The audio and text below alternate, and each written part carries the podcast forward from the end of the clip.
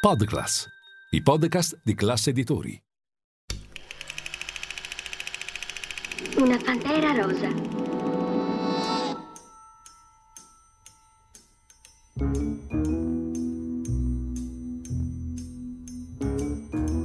Lascia sempre un guanto bianco con ricamata una P.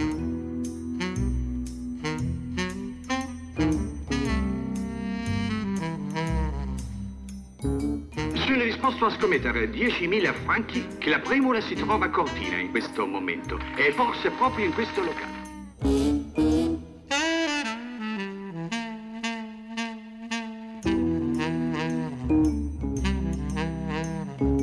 È il più famoso diamante che ci sia al mondo. Avvicinati.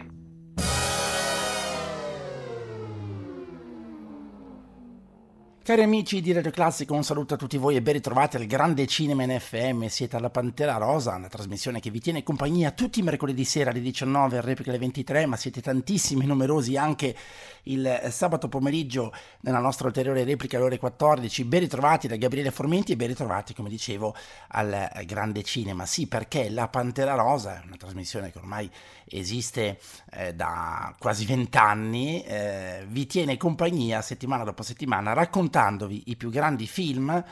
eh, dal punto di vista privilegiato della musica, ossia della colonna sonora. È di fatto l'unica trasmissione in FM totalmente dedicata alla musica da film e al mondo della colonna sonora. Colonna sonora non solo di grandi film, per la verità, perché negli ultimi anni ci siamo spinti anche oltre, siamo arrivati anche noi insomma a parlare di serie tv, eh, perché è innegabile, lo streaming oggi ha un peso molto importante e le serie tv oggi più che mai eh, hanno eh, ulteriormente eh, e di conseguenza pre- preso eh, una notevole importanza sia a livello di budget che di produzioni che di attori ed evidentemente anche di musiche. Spesso abbiamo parlato di colonne sonore con ehm, colonne sonore di serie tv davvero molto molto belle e, e già vi preannuncio che prossimamente torneremo a parlare di serie tv perché ho avuto modo di eh, vederne diverse ultimamente eh, notevolissime dal punto di vista della colonna sonora. Oggi però parliamo di un film davvero iconico Parliamo di un film che penso tutti voi abbiate visto, chi ancora non l'ha fatto mi raccomando colga l'opportunità di questa trasmissione, di questo approfondimento per essere diciamo così invogliato ad andare a vedere il film eh, perché vi raccontiamo le curiosità e soprattutto vi raccontiamo la musica. Oggi parliamo di Manhattan, capolavoro, capolavoro assoluto di Woody Allen. Pensate che questo è un film del 1979, fu presentato fuori concorso al 32 Festival di Cannes, inserito poi dall'American Film Institute al 46 posto nell'AFIS ehm, 100 Years. È di fatto considerato forse il più grande capolavoro di Woody Allen eh, e questo perché è anche forse il film più unico di Woody Allen, a cominciare dall'utilizzo del bianco e nero, che è qualcosa ovviamente di assoluto. Perché vi parlo di questo film oggi? Perché torniamo a parlare di Manhattan? Eh, perché mi è capitato sotto mano proprio il CD con la colonna sonora, il CD pubblicato da CBS, eh, CD ovviamente del 1979, quindi ho qui sotto mano proprio la prima stampa, la prima stampa in eh, CD ed è un disco incredibile. Come sapete la colonna sonora di Manhattan non chiede eh, in prestito a dei compositori qualsiasi la musica, ma Woody Allen sceglie George Gershwin, quindi tutta la musica che sentiamo in questo film è stata composta da George Gershwin. 1898-1937, forse il più importante compositore di questo periodo, il primo che crea un ponte, crea un forte legame, un forte collegamento fra la tradizione classica e il mondo del jazz. Lo fa ovviamente con Rhapsody in Blue, che non a caso noi identifichiamo subito con il film di Woody Allen. Devo dire che questo legame, il legame fra la pellicola e la musica è uno dei più forti sicuramente nella storia del cinema. Ed è un disco davvero eccezionale perché troviamo mh, fra i vari interpreti la New York Philharmonic Orchestra diretta da uh, Zubin Mehta con le orchestrazioni musicali e adattamenti di Tom Pearson. E dunque è un disco che assolutamente noi oggi andremo ad ascoltare, non riusciremo diciamo ad ascoltarlo integralmente, ma insomma eh, credo una musica neanche a dirlo che vive ovviamente slegata dalla pellicola senza alcun dubbio. Eh, troviamo alcune delle canzoni più belle, eh, ovviamente, di George Gershwin, che come sappiamo scrisse queste musiche eh, collaborando a stretto contatto con il fratello Ira Gershwin, che scriveva appunto i testi. Eh beh, insomma, George Gershwin proprio con Rhapsody in Blue crea appunto questo ponte, a cominciare da questo incredibile glissando del clarinetto fra musica classica e musica jazz, ma lui eh, fu un compositore che nacque proprio e lavorò all'interno dell'industria cinematografica e che compose queste eh, canzoni meravigliose che eh, poi sono diventate dei veri e propri standard jazzistici. Ma avremo modo sicuramente di ricordare fra poco anche la figura di George Gershwin. Prima però dobbiamo assolutamente accennare qualcosa alla trama senza ovviamente levare il piacere della scoperta per coloro che non hanno mai visto questo film o che magari l'hanno visto tanti anni fa e quindi insomma vorrebbero eh, ritrovarlo. Allora, protagonista ovviamente del film è lo stesso Woody Allen che interpreta di fatto un po' se stesso come spesso capita nei suoi film eh, protagonista appunto è tale Isaac Davis, autore televisivo di 42 anni che abita a Manhattan, appena divorziato dalla sua seconda moglie Jill, che eh, appunto è interpretata qui da Meryl Streep, divorzia appunto da questa seconda moglie per un'altra donna, tale Connie, interpretata da Karen Ludwig. Eh, Isaac Davis sta scrivendo un libro su quel matrimonio fallimentare e Isaac frequenta a sua volta una uh, ragazza di 17 anni, Tracy, interpretata da Mariel Hemingway, nipote come voi tutti sapete, del celebre scrittore Ernest, del resto, insomma, il cognome da questo punto di vista non mente. Eh, quindi Isaac frequenta questa ragazza di 17 anni in una relazione che immagina breve a causa ovviamente della differenza d'età, ma il suo miglior amico Yale sta attraversando un periodo difficile perché pur essendo sposato con Emily si è affezionato a un'altra donna, Mary, una giornalista divorziata. Isaac la incontra a una mostra fotografica e ne ricava una prima impressione di donna troppo sofisticata, saccente e pedante. Durante una discussione sul luogo di lavoro, Isaac si licenzia. In attesa che il libro che sta scrivendo venga pubblicato, decide di risparmiare cercando un nuovo appartamento più economico. A una festa incontra nuovamente Mary e comincia a stringere amicizia con lei, che nel frattempo è indecisa fra l'amore per Yale e il desiderio di non rovinarne il matrimonio. A Tracy viene offerto di studiare alla scuola d'arte drammatica di Londra e vorrebbe andarci con Isaac, questi declina l'invito sapendo che quella relazione mm, non è destinata a durare e proprio per questo motivo incoraggia la ragazza a cogliere tale opportunità. Yale lascia Mary nel frattempo perché ritiene il loro rapporto una strada senza uscita, lei allora col pretesto di cercare qualcuno che la consoli frequenta Isaac sempre più spesso finché i due si innamorano. Isaac a sua volta decide di troncare la sua relazione con Tracy che ne rimane sconvolta e amareggiata. Mi fermo qui, ho già detto troppo sulla trama, eh, certo è che mh, mm, questa trama ricorda un po' quella di un'opera buffa. Eh, non a caso Woody Allen è molto legato al teatro dell'opera, lo ricordo benissimo, al teatro La Scala qualche anno fa, era proprio il mese di settembre se non sbaglio, dove ebbi l'onore e il piacere di vedere dal vivo, proprio in conferenza stampa Woody Allen, che aveva realizzato la regia del eh, trittico del trittico oh, pucciniano, eh, Tabarro, Suora Angelica e Gianni Schicchi. E, insomma, quindi evidentemente Woody Allen conosce molto molto bene il mondo dell'opera e questa sembra proprio la, com- la trama di una commedia, di un'opera buffa, no? Amori, intrichi, relazioni che si intrecciano una sull'altra. Ma direi, cominciamo l'ascolto della musica partendo proprio dalla Rhapsody in Blue. È un brano di lunga durata, quindi probabilmente lo sfumeremo perché eh, dura più di 16 minuti, ma ne ascolteremo una bella, pa- una bella porzione, anche perché, come dicevo, qui l'esecuzione è affidata alla uh, New York Philharmonic Orchestra, diretta da Zubin Mehta, CD originale CBS, eh, proprio forse questo è uno dei primi dischi anche usciti in formato CD, perché siamo davvero fra la fine degli anni 70 e l'inizio eh, degli anni 80 e dunque ha anche un, un discreto valore credo sul mercato eh, discografico. Noi l'abbiamo ovviamente originale per voi e ce l'andiamo subito ad ascoltare.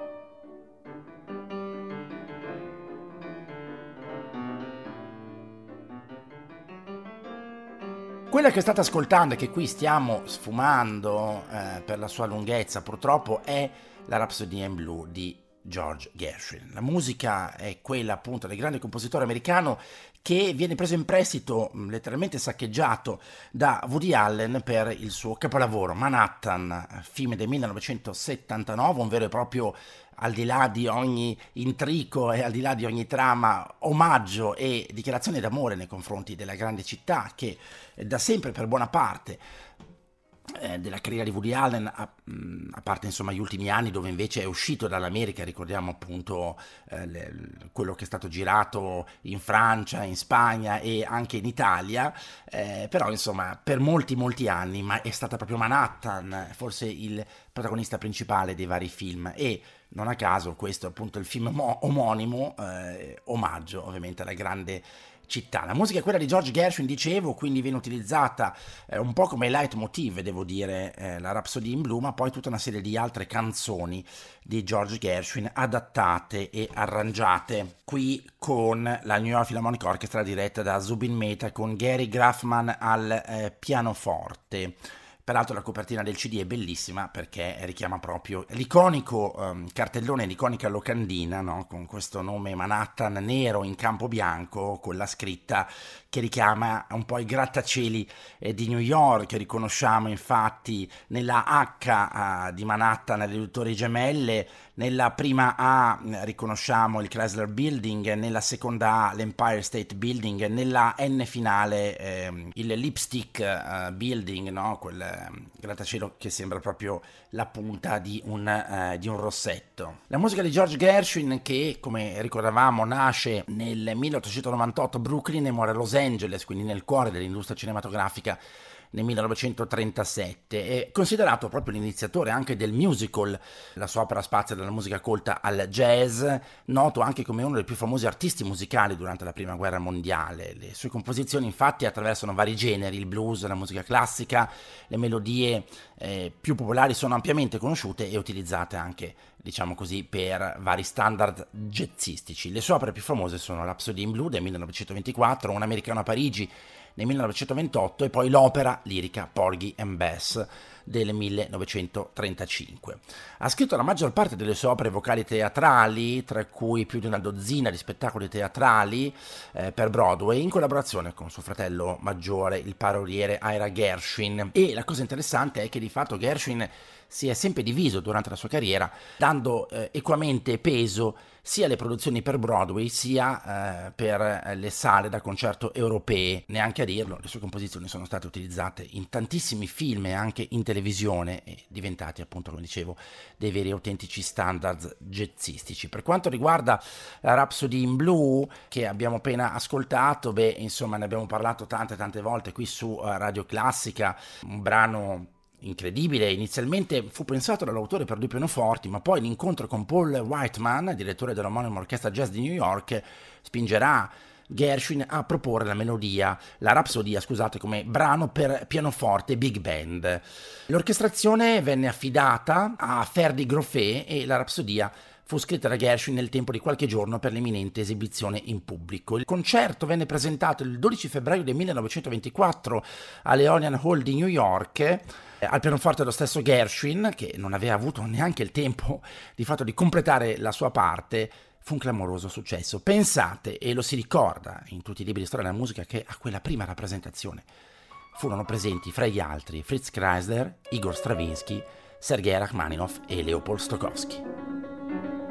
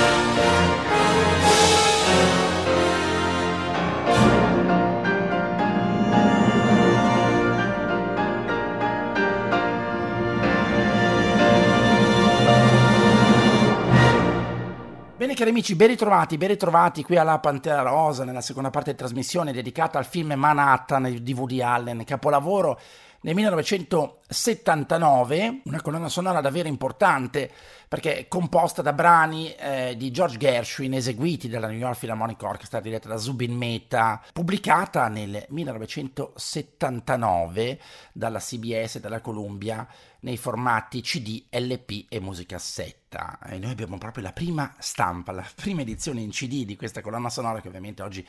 potete ritrovare immagino anche in streaming. Abbiamo ascoltato soprattutto la Rhapsody in Blue nella prima parte, ma adesso avremo modo ovviamente di ascoltare anche, eh, anche altri brani. La cosa che fa impressione sicuramente ehm, e che ancora oggi diciamo impressiona parlando di Woody Allen è la mancanza eh, di riscontro da parte dell'Academy. Forse il ruolo di Woody Allen che si è sempre ritagliato questa immagine eh, un po' di comico, di eh, personaggio eh, turbato psicologicamente e che mostra di fatto queste sue turbe psicologiche, queste sue eh, ossessioni, queste sue idiosincrasie al mondo e a se stesso, un po' eh, mostrare lo specchio della sua anima, mm, non ha mai forse convinto più di tanto l'Academy, tant'è vero che ehm, alla, all'edizione del 1980 dei premi Oscar, ovviamente questo film non, non, non ebbe riscontro, nonostante le due nomination ottenute come miglior attrice non protagonista per Meryl Hemingway e come miglior sceneggiatore originale per Woody Allen e Marshall Brickman. Rimasero solo due nomination e non arrivò mai il eh, premio Oscar, anche se un premio importante lo ha sicuramente vinto, il premio BAFTA, che come sapete è un po' l'equipollente del, del, dell'Oscar, ma vorrei forse meglio dire dei Golden Globe o dei nostri David e di Donatello per intenderci, sono i British Academy Film Awards, premiazioni annuali conferiti appunto dalla British Academy of Film and Television Arts, che appunto è un po' l'equivalente britannico, insomma, dei, dei Golden Globe o dei premi Oscar. Ebbene, qui invece il premio è stato vinto, eh, le nomination erano moltissime, a cominciare dal sonoro, dal montaggio, dalla fotografia e poi per gli attori protagonisti e non protagonisti, quindi per gli attori protagonisti ovviamente Woody Allen e Diane Keaton, per gli attori non protagonisti Meryl Streep e eh, Mariel Hemingway, tutte nomination però, mentre i premi BAFTA, stiamo parlando di questi, furono conferiti alla miglior sceneggiatura e al miglior film. Ecco, forse, forse eh, l'Oscar al miglior film, questo, eh, questa pellicola l'avrebbe davvero meritata, ma tant'è. Allora, eh, abbiamo raccontato la trama, vediamo un attimo eh, un po' lo sviluppo, no? come nasce l'idea del film Manhattan eh, nella mente di eh, Woody Allen. Perché, eh, secondo quanto dichiarato dallo stesso Allen, l'idea di questo film venne proprio innanzitutto dalla musica, dal suo amore per la musica di George Gershwin. L'attrice Stacy Nelkin raccontò a posteriori che Manhattan era basato sulla relazione sentimentale da lei avuta con Woody Allen negli anni precedenti la stesura del film e che in particolare il personaggio di Tracy, interpretato, lo ricordiamo, da Mariel Hemingway, interpretato appunto da Mariel Hemingway, era ispirato a lei. La uh, sua piccola parte New and Annie finì sul pavimento della sala di montaggio e la loro relazione era iniziata quando lei aveva 17 anni ed era una studentessa alla Stuyvesant High School di New York. Allen tuttavia non rese pubblica la loro relazione fino al 2014. Allen parlò poi con il direttore della fotografia Gordon Willis di quanto sarebbe stato divertente girare un film in bianco e nero su schermo panoramico in modo da rendere al cinema la stessa città di New York la protagonista del film come fosse appunto uno dei personaggi della storia. E quindi Allen decise di girare il film in bianco e nero, perché così erano i film che vedeva da bambino. Forse una reminiscenza di vecchie fotografie, film, libri e tutto quel genere di cose, ma è così che mi ricordo New York, queste le frasi, eh, la celebre frasi dello stesso Woody Allen. In Manhattan il regista pensò di essere pienamente riuscito insieme a Gordon Willis a mostrare la città in tutto il suo splendore, in questo caso oscuro, quando la vedi sul grande schermo è veramente decadente. Un'altra celebre frase di Woody Allen che dunque eh, opta per la scelta del bianco e nero non solo come omaggio ovviamente a una produzione cinematografica del passato, ma anche eh, come elemento estetico, puramente estetico, di eh, veicolo di un chiaro messaggio, in questo caso di decadentismo di una grande metropoli. E la colonna sonora è davvero speciale e come detto è tutta composta da musica di mm, George Gershwin, dopo la Rhapsody in Blue alcune canzoni e allora adesso vi propongo in sequenza Land of the Gay Cavaliero, Someone to Watch Over Me, famosissima, I've Got a Crush on You e Do Do Do.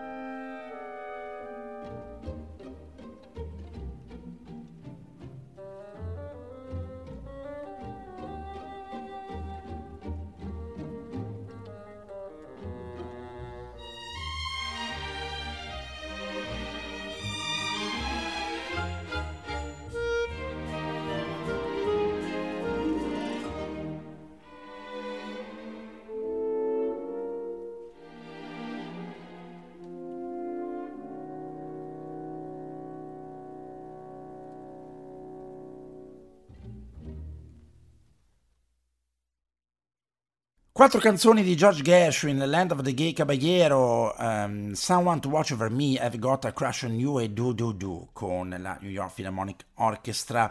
eh, diretta da Zubin Mehta con gli adattamenti orchestrali di Tom Pearson e il pianoforte di Gary Graffman che abbiamo ascoltato ovviamente nella Rhapsody in Blue. Qui sotto mano, lo ricordo, ho la prima stampa del 1979, quindi questo è davvero uno dei primi CD pubblicati, eh, allora erano ancora abbastanza una rarità, il CD si affermerà soprattutto all'inizio degli anni 80, CD CBS per l'appunto con la colonna sonora eh, del film Manhattan che richiama in tutto e per tutto nella cover eh, appunto del CD la locandina del disco come già vi eh, ricordavo. Per quanto riguarda gli incassi, l'accoglienza, in Italia eh, il film ottenne un incasso totale di oltre 6 miliardi di lire e fu dunque il terzo maggior successo della stagione 1979-80 dietro solamente a Kremer contro Kremer altro film fondamentale di cui noi abbiamo parlato ovviamente qui alla Pantera Rosa e qua la mano. Quello che rende sicuramente speciale Manhattan è il fatto che eh, Woody Allen eh, mescola vari registri, perché c'è sicuramente il registro decadente, eh, oscuro, un più drammatico, rappresentato appunto dall'utilizzo del bianco e nero e dalla, dalla bellissima fotografia uh, della città di Manhattan, ma c'è ovviamente tutta la satira e l'ironia che poi ha reso famoso Woody Allen. Quindi Allen è riuscito in questo caso a creare eh, davvero un capolavoro che merita davvero di essere visto e di essere ricordato. Torniamo agli ascolti, eh, diciamo così, anche per avviarci al termine di questa mh, puntata e vi farei ascoltare adesso So Wonderful, Love is Here to Stay, Sweet and Low Down, Blue Blue Blue e poi Embraceable You.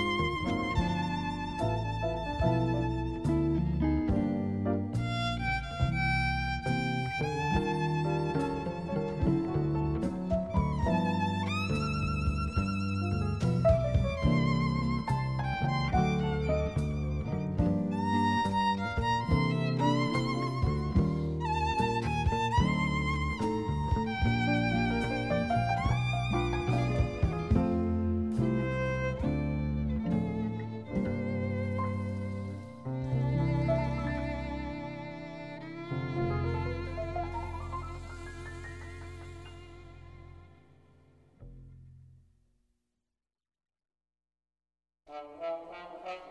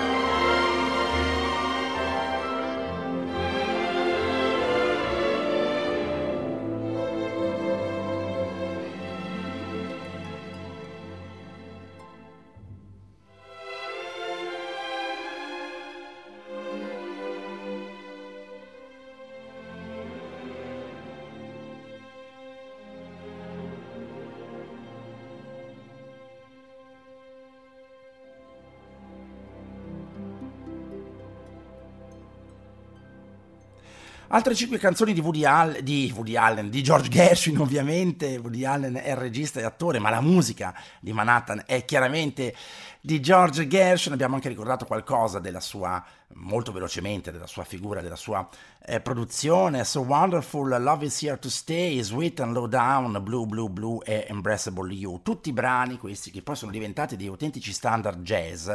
patrimonio dunque di jazzisti e non solo. Su Woody Allen non mi soffermerei sicuramente, ricordando che è vero che se è vero che questo film insomma non ottenne i successi sperati eh, agli Oscar, comunque Woody Allen ne ha portati a casa 4 di premi Oscar e nel 1995 ha ricevuto ovviamente, come giusto che sia, il Leone d'Oro alla carriera alla Mostra Internazionale d'Arte Drammatica eh, di Venezia. Una, eh, regista, attore che nasce nel mondo del cabaret, che lavora nella televisione, che arriva al mondo del cinema, eh, che arriva anche al mondo ovviamente della letteratura. Quindi Oscar come miglior regista nel 78, miglior sceneggiatura originale sempre nel 78, miglior sceneggiatura originale nel 1987 e miglior sceneggiatura originale nel 2012. Quindi Parliamo del film Io e Annie, eh, film che ovviamente ha trionfato nel 78, il film dell'anno precedente del 77, ma nell'edizione del 78 appunto porta a casa questi due premi importanti, miglior regista e miglior sceneggiatore originale, poi l'altro premio per Hannah e le sue sorelle siamo nel 1986, miglior sceneggiatura originale che può sì essere considerato un premio minore, ma in realtà per chi la scrive è un premio ovviamente importantissimo. E sempre come miglior sceneggiatura originale Midnight in Paris nel 2012. E poi per La Rosa Purpura del Cairo, invece Golden Globe nell'85, sempre Golden Globe nell'86 per Anna e le sue sorelle e per Midnight in Paris, miglior sceneggiatura. Mm, certe volte c'è scostamento fra ovviamente Golden Globe che spesso vengono considerati degli anticipatori dell'Oscar e l'Oscar in se stesso. Cari amici, spe- spero di avervi raccontato tutto su Manhattan, capolavoro di Woody Allen, grazie a questo splendido disco CD Prima stampa 1979, CBS Records Masterworks, Manhattan, Music from the Woody Allen Film, la musica è quella di George Gershwin con la quale ci salutiamo. Grazie a tutti voi, un saluto e buon film e buona musica a tutti voi.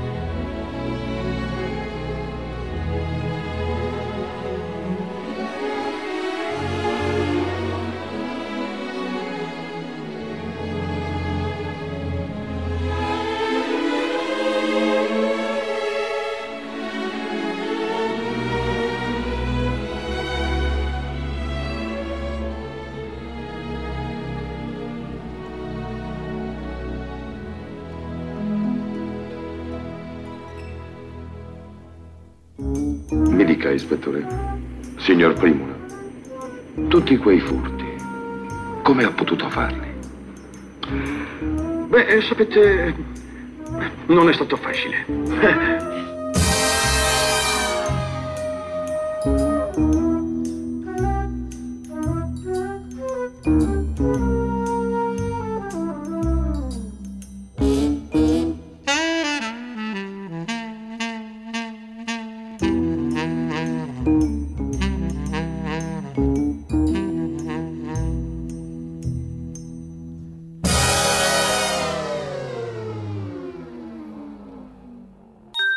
Podclass, i podcast di classe editori.